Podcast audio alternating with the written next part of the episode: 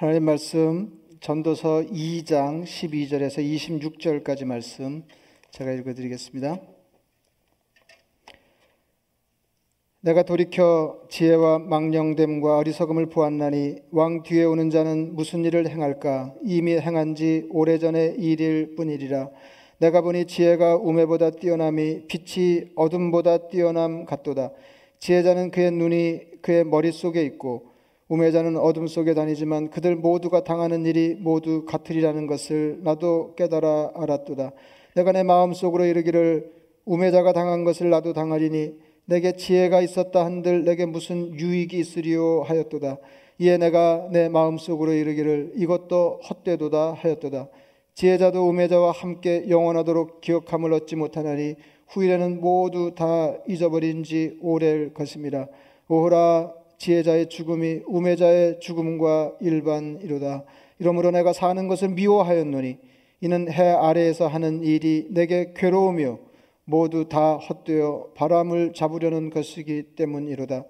내가 해 아래에서 내가 한 모든 수고를 미워하였노니 이는 내 뒤를 이을 이에게 남겨주게 됨이라.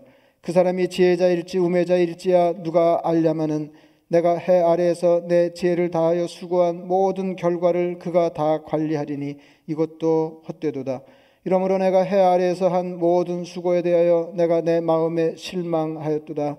어떤 사람은 그 지혜와 지식과 재주를 다하여 수고하였어도 그가 얻은 것을 수고하지 아니한 자에게 그의 몫으로 넘겨주리니 이것도 헛된 것이며 큰 악이로다.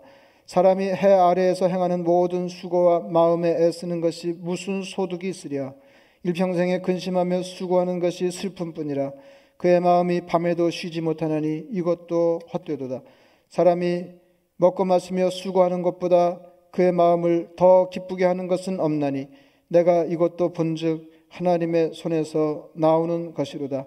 아, 먹고 즐기는 일을 누가 나보다 더 해보았으랴. 하나님은 그가 기뻐하시는 자에게는 지혜와 지식과 희락을 주시나 죄인에게는 노고를 주시고 그가 모아 쌓게 하사 하나님을 기뻐하는 자에게 그가 주게 하시지만 이것도 헛되어 바람을 잡는 것이로다. 아멘.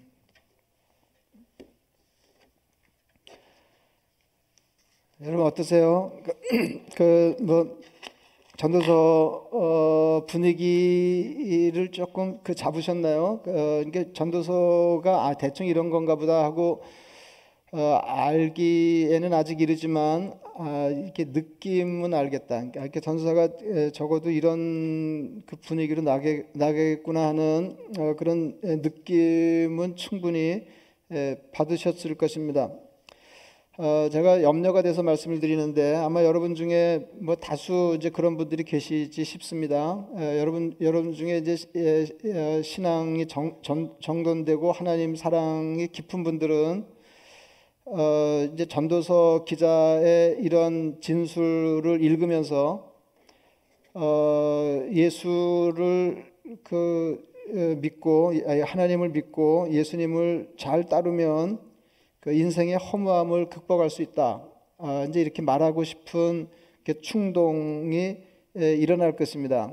아, 이제 학자 중에도 그런 사람들이 있어요. 내가 이제 그 주석책 여러 번 읽고 그러는데 이제 보면 더러 이게 뭐 굳이 가르자면 이제 좀 보수적인 에, 학자 중에 학자 중에 이제 그런 분들이 있습니다. 이게 성급하게 성급하게 인생의 이런 허물을 극복하기 위해서 하나님이 우리에게 이런 은혜를 주셨다든지 뭐 그러니까 훨씬 뒤에 일어나는 십자가 은혜를 갖다 붙인다든지 뭐 이제 그런 분들이 계시는데 아 좀 짜증 나더라고요. 저는 아 좀 가만히 있지 이런 생각이 드는 거예요.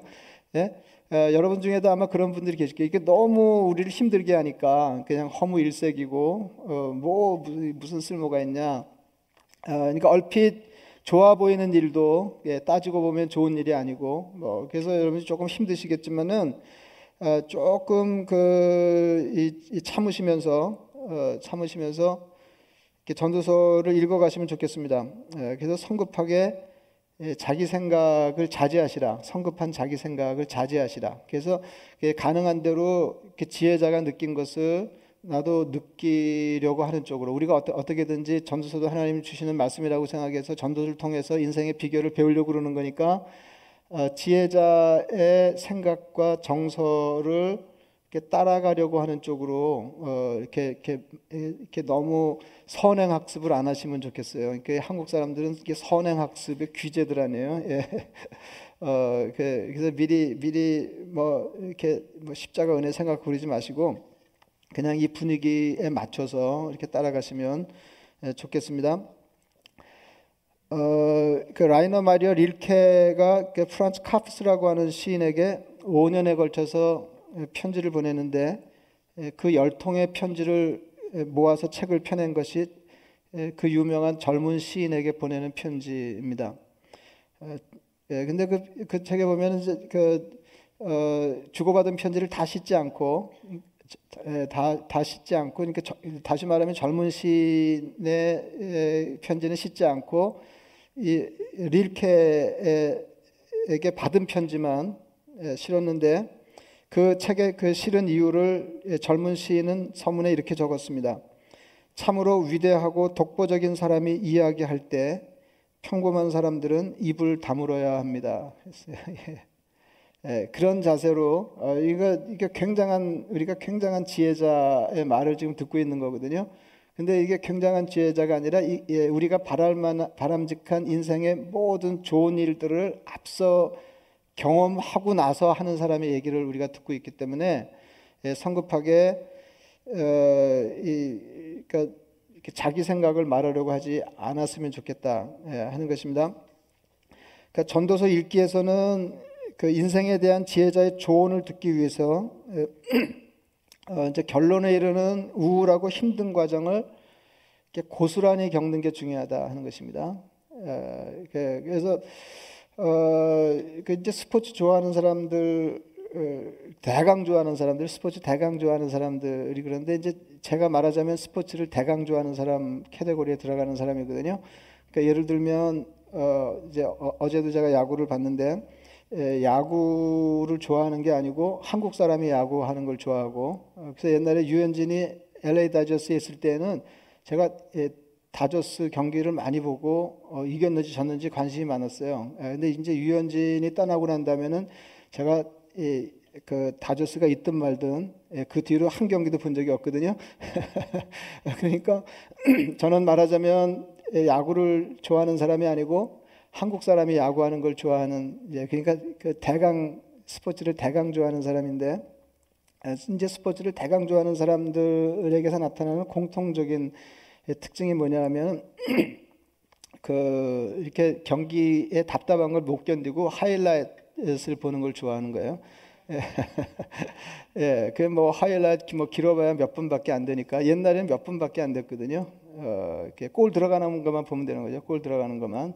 어, 근데 요새는 어, 이게 세상이 좋아졌어요. 어, 그래서 extended highlights 그래서 이렇게 보통 오 분에서 한 십 분 정도 이렇게 길이로 이렇게 하는데 에, 야구의 경우에는 뭐 이렇게 오, 육 분이면은 이렇게 전체 득장 장면을 다 보여주고요, 충분히 보여주고. 어, 그다음에 농구의 경우에도 한 십 분, 십일 분이면 골 들어가는 걸 다 보여줍니다. 예, 그러니까 쓸데없는 걸 빼고 이렇게 하면은 십일 분밖에 안 돼요. 십 분, 십일 분밖에. 어, 그래서 정말 그 경기를 다 본 것 같은 느낌이 들거든요.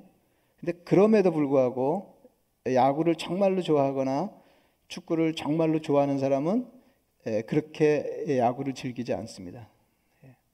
예, 그러니까 그 이제 득점에 이르는 득점 장면에 이르는 지루한 과정 그리고 경기가 안 풀려서 답답해하고 뭐 이제 이런 거를 다 같이 겪, 겪으면서 어 이제 좋아하는 거죠. 어 그래서 특히 이제 역전된 경우 그렇잖아요. 저는 어 이렇게 이, 이, 그 역전된 게 경기는 이제 테니스 같은 경우에도 제가 찾아서 뒤늦게 다시 이렇게 보는 적도 있고 그런데 어 그런 경기는 정말 다 봐야 되는 거거든요. 예. 그 득점 장면 봐서는 예, 그 테니스를 좋아한다고 말하기가 어렵습니다. 예, 그래서 제가 무슨 말씀을 드리고 있냐면 이 전도서 읽을 때에도 아, 아, 결론을 말해라 빨리. 예? 괜히 예, 했던 얘기 또 하지 말고 결론을 말해라. 어, 그래가지고 이제 결론만 탁 어, 이제 그렇게 하면은 전도서에서 얻는 게 아무것도 없을 거예요. 그래서 이걸 고스란히 겪어야 된다. 그러니까 예, 전도자가 좌절을 겪으면 좌절을 예, 우리도 경험하는 게 전도서를 제대로 읽고 있는 거고, 어, 그 그러니까 전도서 읽으면서 너무 답답하면 너무 답답하면 여러분이 전, 예, 전도서를 제대로 읽고 계신 거예요. 그러니까 전도자는 그 앞서도 이, 그 지혜의 어리석음에 대해서 얘기했습니다. 근데 오늘 본문에서도 다시 지혜의 어리석음에 대해서 예, 말하고 있습니다. 근데 이거는 보통 그 상응하는 말이 아니잖아요. 지혜면 지혜고 어리석이면 어리석음이지. 지혜의 어리석음 이거는 어, 인생에 굉장한 통찰이 있지 않고서는 경험이 없고서는 할 수 있는 말이 아니에요. 지혜, 지혜의 어리석음. 그렇다고 해서 지혜가 쓸모없다는 말을 하는 것이 아니다 하는 말씀을 드렸습니다. 지혜가 얼마나 좋은지, 그러니까 지혜는 좋은 거라는 거거든요. 오늘 본문에서도 얘기하고, 그 오늘 본문의 끝자락에도 하나님이 사랑하시는 자에게 지혜를 주신다 그랬거든요. 그러니까 지혜는 좋은 거죠. 지혜는 좋은 거. 오늘, 오늘도 보면 이 장 십삼 절에 이렇게 돼 있어요. 내가 보니 지혜가 우매보다 뛰어남이 빛이 어둠보다 어둠보다 뛰어남 같도다 그랬어요. 예. 그러니까 빛과 어둠은 하늘과 땅 차이죠. 그 지혜와 어리석음의 차이가 그와 같다는 것입니다. 십사 절 말씀, 지혜자는 그의 눈이 그의 머릿속에 있고, 굉장하죠. 지혜자는 그의 눈이 그의 머릿속에 있고 우매자는 어둠 속에 다니지만 그들 모두가 당하는 일이 모두 같으리라는 것을 나도 깨달아 알았도다. 지혜자는 그의 눈이 그의 머릿속에 있습니다. 생각하면 다 보이는 거예요. 굉장하죠. 생각하면 다 보이는 거예요. 생각하면 다 보이는 거예요. 어리석은 사람은 보아도 모르는데 지혜로운 사람은 머리로 생각하기만 해도 다 보입니다. 그래서 여기 보면 예, 예, 무지한 사람, 어리석은 사람은 어둠 속에 다닌대잖아요. 인생이 오리무중이에요, 그냥. 예, 이게. 그런데 문제는 예, 이제 그, 그 지혜로운 사람은 지혜로운 사람은 그의 눈이 머릿속에 있다. 예, 이게 제가 바라는 바거든요. 제가 바라는 바인데, 그런데 문제는 보이면 뭐 하냐 하는 거죠. 그래서 전도자 전도서는 다, 다 이런 식으로 나가잖아요. 예, 좋다. 좋으면 뭐 하냐 그런 거죠. 지혜자나 우매한 자나 인생의 결말이 같다는 것입니다. 십오 절 말씀입니다. 내가 내 마음속으로 이르기를 우매자가 당한 것을 나도 당하리니 내게 지혜가 있었다 한들 내게 무슨 유익이 있으리요 하였도다. 이에 내가 내 마음속으로 이르기를 이것도 헛되도다 하였도다 하는 거예요. 우매한 사람이 당하는 것을 지혜자는 피해갈 수 있냐 그러면 우리가 인생을 살아봐서 알지만 그거 아니잖아요. 지혜가 유용하지만 한계가 있음을 간파했습니다. 그러니까 지혜자가 쉽게 어리석음에 떨어질 수 있는 게 이거예요. 이렇게 지혜의 한계를 제대로 인식하지 못할 때 어리석음에 떨어질 수 있다는 것이죠. 오라 지혜자의 죽음이 우매자의 죽음과 일반이로다. 그러니까 이제 보통 사람들은 그냥 살 때 지혜롭게 넉넉히 지니고 살면 아무 생각이 없는데 이 사람은 생각이 끝에까지 가 있는 거예요. 지혜가 있으나 우매하나 죽기는 마찬가지인데 그런 얘기하는 거죠. 그래서 마침내 이런 말을 합니다. 이러므로 내가 사는 것을 미워하였느니, 이런저런 생각을 하면 살기도 싫어지는 거예요. 이러므로 내가 사는 것을 미워하였느니 이는 해 아래에서 하는 일이 내게 괴로우며 모두 다 헛되어 바람을 잡으려는 것이기 때문이로다. 인생을 내다보니 결국은 다 죽고 잊혀질 텐데 수고하며 사는 것이 무슨 의미가 있는가 절망하고 있습니다. 전도자가 느끼는 허망함을 두 가지로 말하고 있습니다. 하나는 자기가 수고해서 이런 것들을 자기가 누리지 못한다 하는 거예요. 죽고 나면 가져가지 못하고 엉뚱한 사람이 누리는 이제 이게 패단이라는 거죠. 이십일 절입니다. 어떤 사람은 그 지혜와 지식과 재주를 다하여 수고하였어도 그가 얻은 것을 수고하지 아니한 자에게 그의 몫으로 넘겨주리니 이것도 헛된 것이며 큰 악이로다. 대개는 자녀들이 물려, 물려받거나 다른 사람이 그 혜택을 누릴 것입니다. 우리하고는 정서가 조금 다른데요. 그것도 헛된 일이라는 거예요. 온전히 이해하기가 어렵죠. 이것이 헛된 것이며 큰 악이다 이렇게 얘기합니다. 좋은 게 아니라 그 말입니다. 인생의 수고가 헛되다고 판단하는 또 다른 이유는 물려받은 사람이 어떨지 모른다는 것입니다. 십구 절입니다. 그 사람이 지혜자일지 우매자일지야 누가 알려마는 내가 해 아래에서 수고한 모든 결과를 그가 다 관리하리니 이것도 헛되도다. 그래서 이 길지 않은 본문에 여러 번 삶의 절규, 삶의 허물을 절규하고 있습니다. 그냥 미, 미치겠는 거죠. 십팔 절 내가 해 아래에서 내가 한 모든 수고를 미워 이거 다 오늘 본문 안에 들어있는 겁니다. 내가 내 에, 내가 해 아래에서 내가 한 모든 수고를 미워하였노니. 이십 절 내가 해 아래에서 한 모든 수고에 대하여 내가 내 마음에 실망하였도다. 이십이 절 사람이 해 아래에서 행하는 모든 수고와 마음에 애쓰는 것이 무슨 소득이 있으랴. 이십삼 절에는 이렇게 한탄합니다. 일평생에 수, 근심하며 수고하는 것이 슬픔뿐이라 그의 마음이 밤에도 쉬지 못하나니 이것도 헛되도다. 막 죽을 둥 살 둥 사는 거 아니에요. 예? 낮에 이렇게 몸이 고날 정도로 수고하고 그러는데 밤에도 쉬지를 못해요. 밤에도 밤에도 마음이 쉬지를 못하더라. 이게 인생이라는 거예요. 한평생.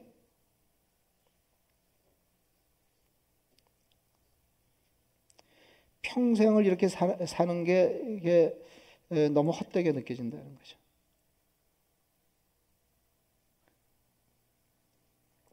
이런 이야기 계속 듣는 것도 지겨우시죠?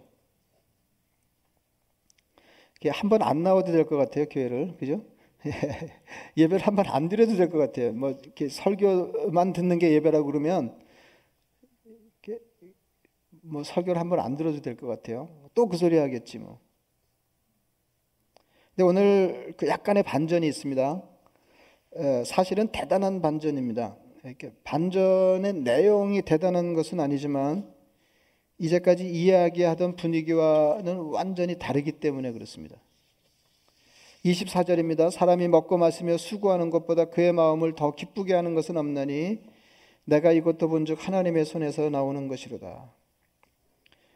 아, 이게 저, 예, 이거 처음 전도서 읽으면 이거 미, 이게 미칠 일이거든요. 어, 이제까지는 수고하는 것이 허망하다고 했는데 예, 이십, 바로 앞에 이십삼 절이 어떻게 되어 있냐면요. 바로 앞에 이거, 이거 같이 띄우면 좋은데 사실은 일평생에 근심하며 수고하는 것이 슬픔뿐이라 그의 마음이 밤에도 쉬지 못하나니 이것도 헛되도다. 여기까지 이십삼 절이고 그 다음 절인 이십사 절이 사람이 먹고 마시며 수고하는 것보다 그의 마음을 더 기쁘게 하는 것이 없다. 이렇게 얘기하거든요. 아니, 그 전혀 다른 얘기 두 개를 붙여놓은 거 아니에요. 똑같은 일인데 헛되다 이렇게 얘기하고 이런 거 생각하면 나는 살기가 싫어 이렇게 얘기하고 어. 또 하나는 사람이 먹고 마시며 수고하는 것보다 그의 마음을 더 기쁘게 하는 게 없다 이렇게 얘기합니다. 그러니까 조울증 환자 같습니다. 그러니까 한없이 우울했다가 갑자기 마음이 밝아지는 거예요. 게다가 같은 이유로 우울해하고 같은 이유로 기뻐합니다. 수고하는 것이 너무 허무하고 수고하는 것이 너무 좋습니다. 이래서 전도서 제대로 읽기가 어렵거든요. 예, 그러니까 역설을 붙잡지 못하면 전도서를 이해할 수가 없습니다. 그래서 제가 느끼기에 전도서는 이해하기에 복잡한 책이 아니라 가르침이 깊은 책이에요. 그래서 대강 읽으면 망하는 거예요. 대강 읽으면.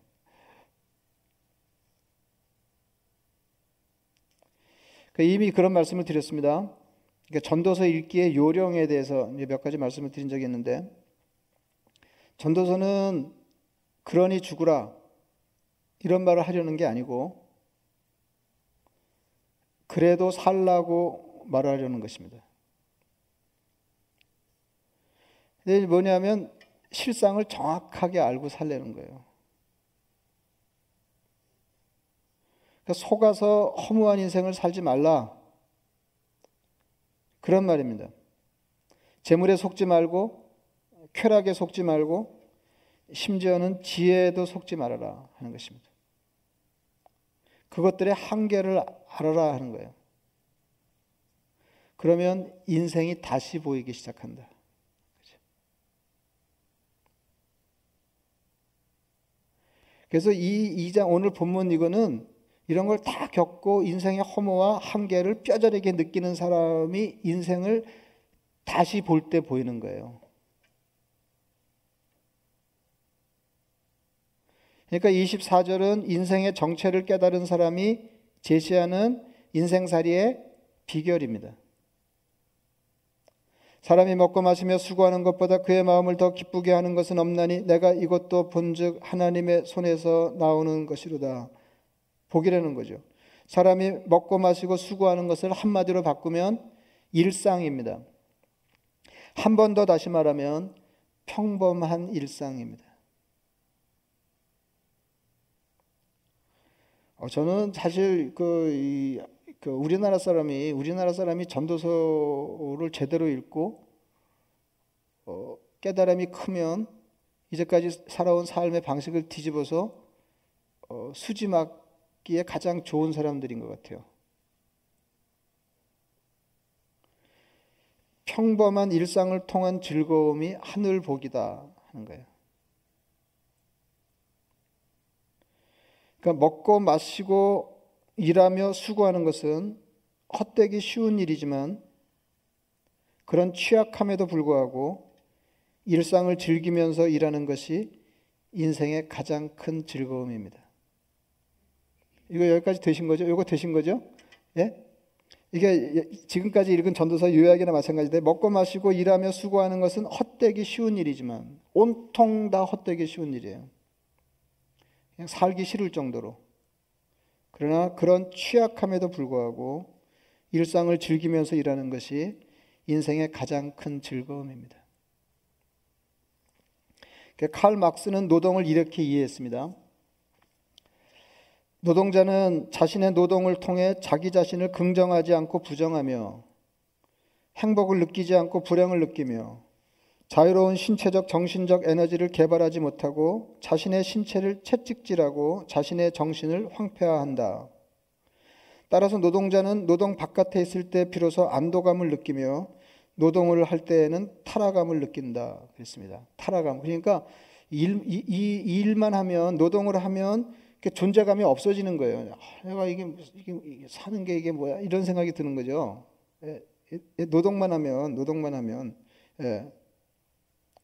그러니까 노동을 하면 행복하지 않고 노동을 하면 인생이 부정적으로 보이고 불행하고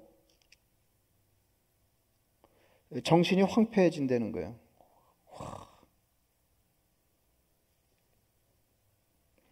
그 전도서 기자와 전혀 다른 시각입니다. 근데 이제 문제는 뭐냐면 얼핏 보기에 전도서 기자도 마르크스와 같은 말, 비슷한 말을 하고 있는 것처럼 보인다는 거죠.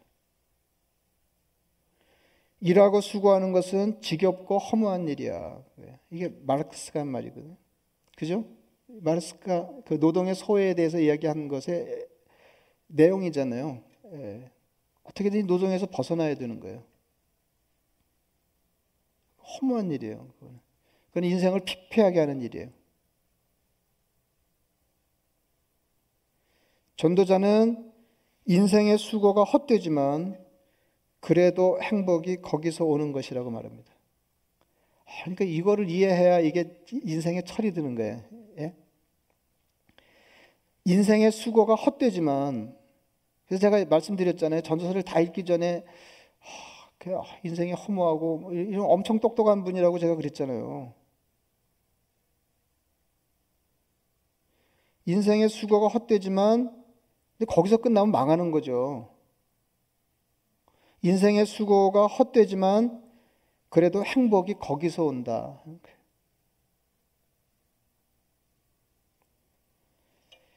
그러니까 전도서에서 같은 사람이 다른 말을 하고 있으니까 두 주장 사이에 어떤 차이가 있는지를 따져보아야 할 것입니다. 그러니까 성취를 위하여 일하고 그 결과로 큰 쾌락을 얻으려고 하는 것은 허무에 떨어지기 십상입니다. 성취의 결과를 누릴 수 있지만 그런 삶은 인생을 마침내 허망하게 한다 하는 것을 아는 사람은 어떻게 살아야 될까요?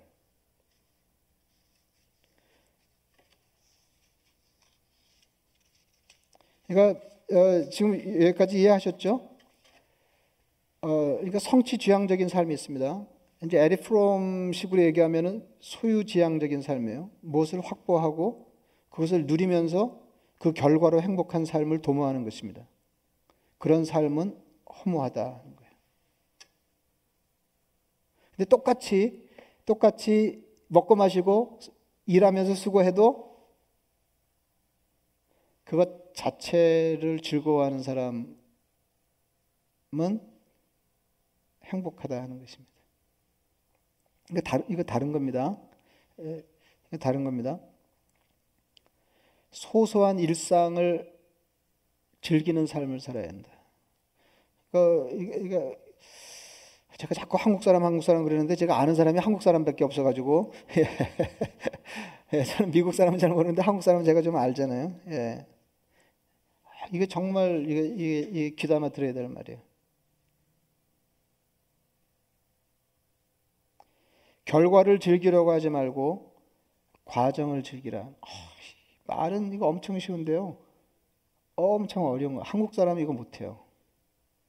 결과를 즐기려고 하지 말고 과정을 즐기라. 우리는 나중에 즐기려고 그러다가 망하는 사람 아니에요? 계속 밀고 가는 거죠. 이렇게 유보하는 거예요. 그런 게 필요해요. 이렇게 사는 사는 이게 이게 무자르듯이 이게 인생이 탁 이렇게 안 되는 게 그런 게 필요하죠. 어느 때는 내 즐거움을 유보하고 그렇죠?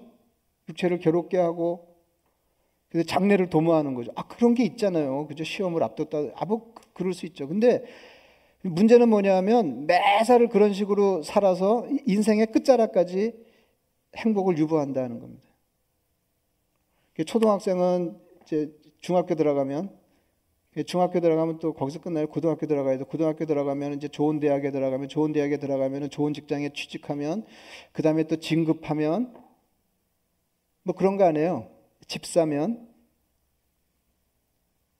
그리고 어떻게 돼요? 이제 그리고 나서 행복하려고 그랬는데 그냥 죽는 거죠.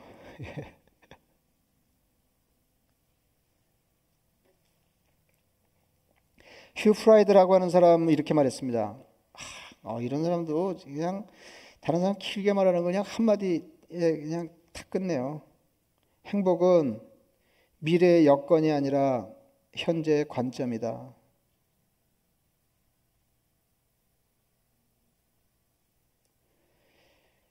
그러니까 내가 바라는 미래를 구축하고 그때 가서 행복한 게 아니고 관점을 바꾸어 지금 누리는 것입니다. 행복은 미래의 여건이 아니라 현재의 관점이다. 그래서 제가 그 전에 그런 말씀 드린 적이 있죠. 제 말이 아닙니다. 어, 그 제가 뭐 그때 이제 그런 것 같아요. 이렇게 가끔 한국 가서 전보로 다니는 교우가 있을지 모르는데 제가 봐준다고 그랬잖아요. 제가 봐준다고 싸게 한 명도 안 하는데. 예. 예. 아 제가 거의 맞출 수 있거든요. 그러니까 왜 미래가 궁금하냐? 그때 가면 행복할지 이것 때문에 물어보는 거 아니에요? 근데 그때 가서 행복할지 안 할지는 내가 말해줄 수 있다는 거죠. 그건 통계가 나와 있거든요. 지금 행복한 사람의 구십 퍼센트는 십 년 뒤에도 행복할 가능성이 있고요. 지금 불행한 사람은 미안하지만 십 년 뒤에도 불행할 가능성이 구십 퍼센트예요. 그 왜냐하면 행복이 여건이 아니라 관점이기 때문에 그렇습니다.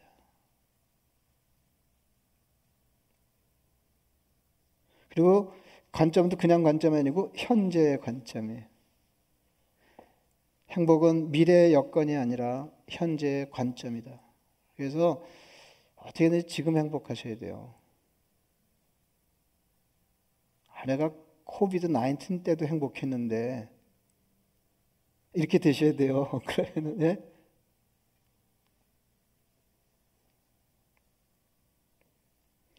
프린스턴 대학교 데니얼 카네만 교수는 이분 대단한 분입니다. 노벨 경제학상 받은 분이에요. 그러니까 인생 경영에 대해서 좀 뭐 알겠죠? 이렇게 말했습니다. 일상의 즐거움이 행복의 가장 중요한 조건이다. 일상의 즐거움이 행복의 가장, 제가 찾다가 못 찾아요. 요새 뭘 찾으면 안 나와요. 이렇게 저는 이제 괴테가 그 말한 걸로 알고 있는데, 행복이라는 게 다른 게 있다는 게 아니에요. 아침에 일어나서 커피를 따는데 오늘따라 맛이 너무 좋다든지, 그럼 인생이 행복한 거예요. 근데 그게 없대요. 이상하게. 요새는 찾으면 없어요. 제, 제 아내한테 이렇게 뭐 물어보고 어디 있다고 해서 가보면 없어요. 그래서 없는데, 그럼 제 아내가 가보면 그, 그 사이에 생겼어요. 아니, 설교도 옛날 생각이 나고 좀 뭐 찾아보면 안 나와요.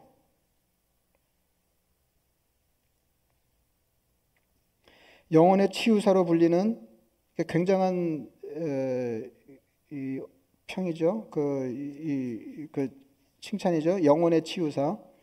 독일의 유명한 대중철학자 그 빌헬름 슈미트라고 하는 사람이 이렇게 말했습니다. 이 사람 책이 많아요. 살아가는 나날들의 팔십 퍼센트가 평범한 일상이라는 사실을 받아들이고 난 뒤부터 사는 것이 너무나 행복합니다. 살아가는 나날들의 팔십 퍼센트가 평범한 일상이라는 사실을 받아들이고 난 뒤부터 사는 것이 너무나 행복합니다. 이렇게 똑똑한 사람도 뒤늦게 깨달은 거예요. 다시 한국 사람으로, 예, 뭐 이렇게 우리나라에도 예, 그렇듯한 말을 하는 사람이 있다. 뭔지 이렇게 얘기해야 되니까, 서원국 교수라는 분이 이제 행복의 기원이라는 책에서 이렇게 말합니다. 몇 개를 이렇게 제가 짜집기 해서 그냥 한 문장에 집어넣은 거예요. 행복도 과학이다. 행복은 기쁨의 강도가 아니라 빈도이다. 이것이 행복의 메커니즘이다. 글쎄요. 엠비씨 드라마 김민식 피디, 굉장히 유명한 사람입니다. 어, 이렇게 말했습니다. 이분은 엄청 유쾌하더라고요. 행복은 강도가 아니라 빈도입니다. 서원국 교수하고 똑같은 얘기한 거죠. 행복은 강도가 아니라 빈도입니다. 그러니까 한 방에 아니에요. 예.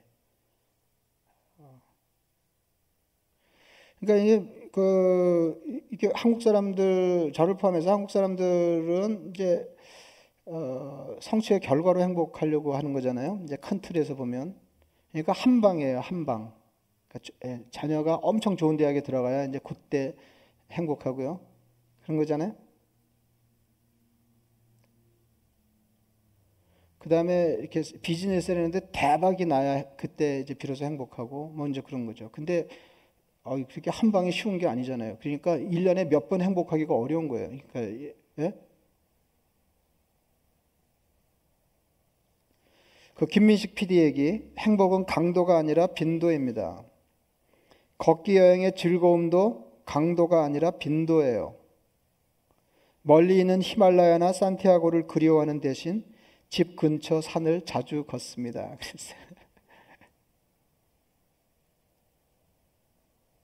우리는 어떻게, 우리는 어떻게, 뭐, 여기, 우리 교회도 산티아고 다녀오는 분이 계신데 제가 폄하하는 게 아니고, 어, 이, 그, 한국 사람들은 그러기가 쉬워요. 산티아고 한번 가고, 가면은 이제 뭐 길게 뭐 한 달쯤 행복한 거잖아요. 그죠?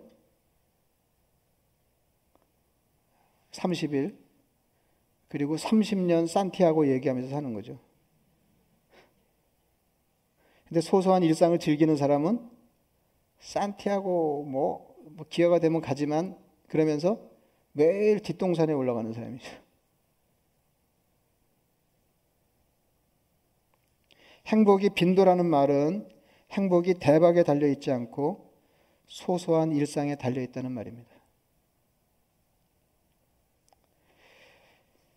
괜히 설명이 복잡해지는지 모르겠는데, 제가 한 십오 년 전에 설교 중에 얘기한 것 같아요. 걷기와 무용의 차이를 생각해 보세요. 걷기는, 걷기는 요새 뭐 건강을 위해서 걷는 걷기도 있지만은, 걷기는 대체로 그냥, 그냥 걷는 것도 있죠. 그냥 이렇게 소요하는, 그냥, 그냥 걷기가 있기는 하지만은, 있겠지만은, 대체로 걷기는 목적지까지의 이동의 뜻이 있습니다. 목적지에 도착하면 과정이 다 사라지는 거죠. 그죠?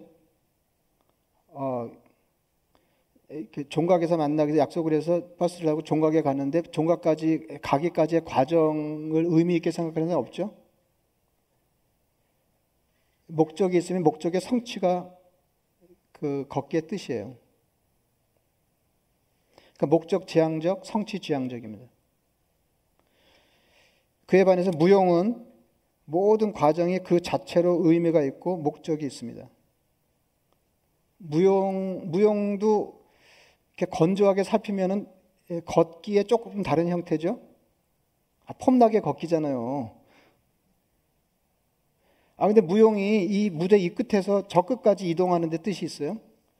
그래서 무용수가 여기서 시작해가지고 저 끝에까지 가지고 아, 마침내 여기까지 왔다 이렇게 생각하나요?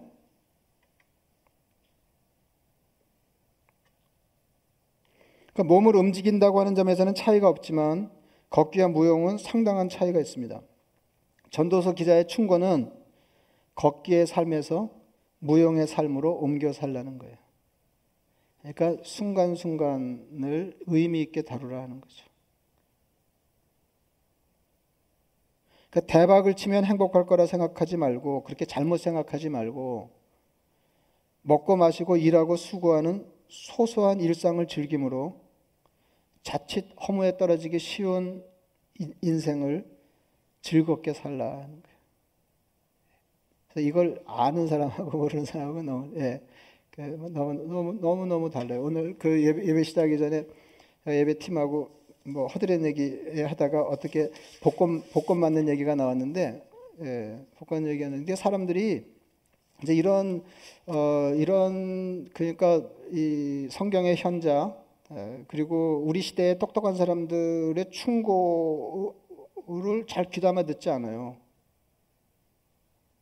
그래서 지난 시간에도 말씀드렸지만은 깨어지지 않는 이 시대의 가장 견고한 신화가 뭐냐 하면 돈이 있으면 행복하다는 거거든요. 출세하면 행복하고 그거 절대로 아니라는 거거든요. 그래서 어, 이 그 복권 맞은 사람 백 명을 백 명의 생애를 추적해서 낸 통계도 있고 그러는데 예외 없이 불행한 거 아세요? 근데 아주 가끔 예외가 있는데요. 하던 일을 그대로 하던 사람은 조금 나아요. 아니 지금 뭐 헌주에 밀리언 당첨이 되는데 오만 불 직장에 안 다니잖아요. 근데 그 직장에 그대로 다닌 사람은 좀 낫고요. 삶을 일거에 뒤집은 사람들은 거의 다 망했어요. 여러분 노숙자가 많은 거 아세요? 복권 맞은 사람 중에 노숙자도 많고요. 이혼은 기본이고요. 절대로 행복하지 않아요. 그래도 사람들은 그 복권 맞으려고 그래요. 여러분 어, 전도서 기자의 말을 이렇게 결론만 얻으려고 그러지 마시고 여러분들이 생각해 보세요. 그래서 어, 허무에 떨어지기 쉬운 인생을 사는 에, 에, 그 이 방법까지 않는 방법을 일러주는 이 전도서 기자의 그 작은 팁을 붙잡으시길 바랍니다. 예. 그리고 여기서 전도서가 끝나는 게 아니고 또 다시 허무해질 거예요. 예, 그래서 예, 그래서 이제 이게 왜 그러냐면은 인생이 얼마나 허무에 떨어지기 쉬운 취약한 인생인지를 제대로 알아야 어, 그때 비로소 이런 게 잡히는 거거든요. 이런 과정 없이 그러니까 익스텐디드 하이라이트나 또 그보다 더 압축된 하이라이트를 요구하면 여러분들이 못 얻으실 거예요. 이런 이런 그 인생의 어, 이 흔들리지 않고 어, 어느 때나 행복하게 살 수 있는 비결을 어, 얻지 못하실 거예요. 그래서 하여튼 예, 그냥 요, 여기까지 이렇게 정리하시고 하여튼 전도서 기자가 얘기하는 대로 예, 어, 이렇게 귀담아 들으시고 어, 여러분들이 깊이 생각하시면 이후 여러분의 인생이 신앙적으로 어, 세상적으로 물론이고 시, 신앙적으로도 예, 큰 유익을 얻으실 겁니다. 말씀을 생각하시면서 기도하겠습니다.